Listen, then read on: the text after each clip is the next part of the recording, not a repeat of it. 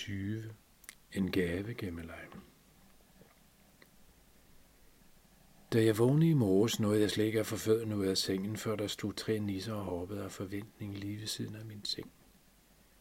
Gemmeleg, gemmeleg, gemmeleg, sagde de i kor og hoppede rundt om hinanden. Det var mekaniker Nisses barn nummer to, og Moster Fix nevø og pakkemester Nisses barn nummer et. Vi kaldte altid bare børnenisserne det, de var, når de var sammen. Så i dag var der nummer et og to og nevø. Og de var så ivrige, at de slet ikke kunne stå stille. Og de hovede og viskede på samme tid.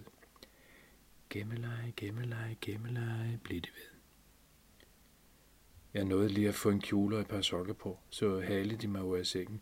Kom nu, gemmeleje, gemmeleje, kom nu, kom nu, kom nu. Og så var vi i gang med at finde gaver.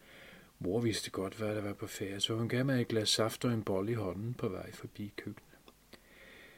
Der var altid et vældig postyr, når der var fødselsdag, og i dag var det min fødselsdag.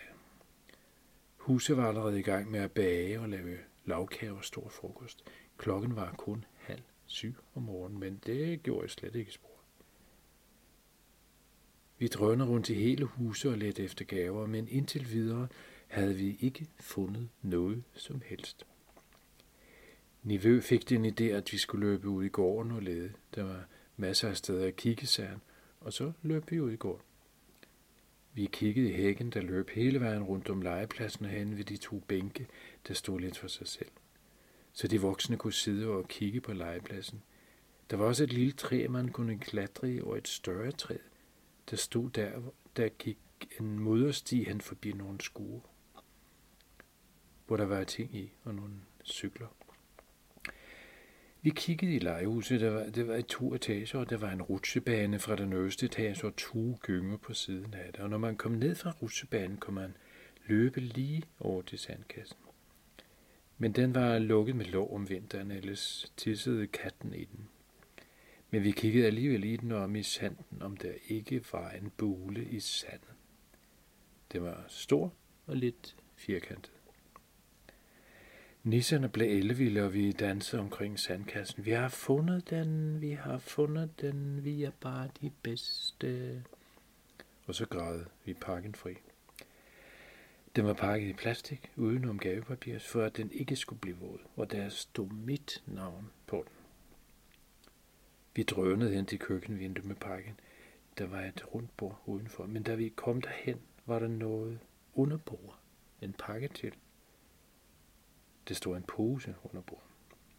Da vi fik den bakset fri og pakket den op, var der plastikskål i den, og der var et flag på den, og den var fyldt med kiks og slik.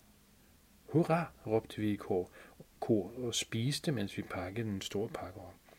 Nummer et sagde pludselig stop. Er der ikke noget med, at man skal vente med at pakke gaven op, til man har fået alle gaverne? Det mente nummer to i hvert fald ikke, og Nivø var ikke helt sikker. Det var en meget besværlig beslutning at tage, for den stod lige der og var næsten pakket op allerede. Hvad synes du, lille nissen, spurgte de og kiggede på mig aldrig. Mor stod og kiggede i vinduet. Det er jo din dag, så det må du gøre helt, som du har lyst til, sagde hun. Men kom ind og få lidt kakao. Det er ikke så lang tid til, at de første gæstekår.